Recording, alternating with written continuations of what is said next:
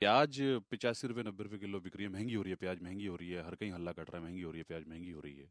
Restaurant के अंदर में जो शेफ है, उसको भी तो सप्लाई लिमिटेड मिल रही होगी और उसके ऊपर भी प्रेशर होगा खाने को टेस्टी बनाने का। कहीं ऐसा तो नहीं हो रहा है कि मतलब जो सलाद में या चटनी के साथ आपको प्याज दी गई है, आपके जाने के बाद वो तड़के में यूज़ हो रही है। मैं भी वेला तू भी वेला नहीं नहीं ऐसा करते नहीं है रेस्टोरेंट वाले पर जस्ट रैंडम थॉट मेरे दिमाग में कहीं ऐसा तो नहीं मतलब। प्रेशर है ना भाई खाना टेस्टी बनाना ही बिना प्याज के कैसे मतलब? और मैं आपसे ये पूछ रहा था कि आपके घर पे तो खाना बन ही रहा है मम्मी को भी प्याज लिमिटेड ही मिल रही है है ना? तो मम्मी के ऊपर भी प्रेशर है खाना टेस्टी बनाने का। आप आ रहे हो खाना खा रहे हो वो तो टेस्टी लगी रही है आपको। कुछ खास ज़्यादा फ़र्क लग रहा है आपको प्याज के महँगे होने से?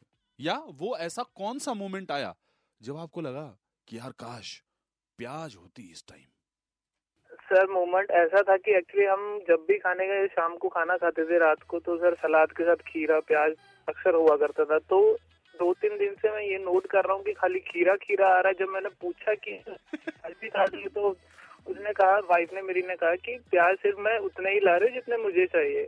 ओके ठीक है। सर मेरा नाम सतवीर है। बताइए कब कमी महसूस हुई? सर मैं जोमेटो में काम करता हूँ। हम्म।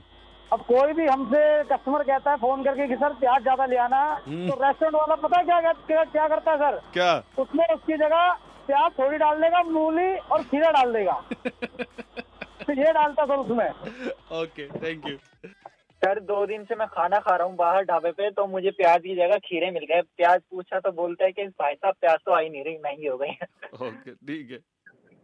हेलो नमस्कार भैया मैं अनिल तरोहा बोल रहा हूँ। जी बताइए।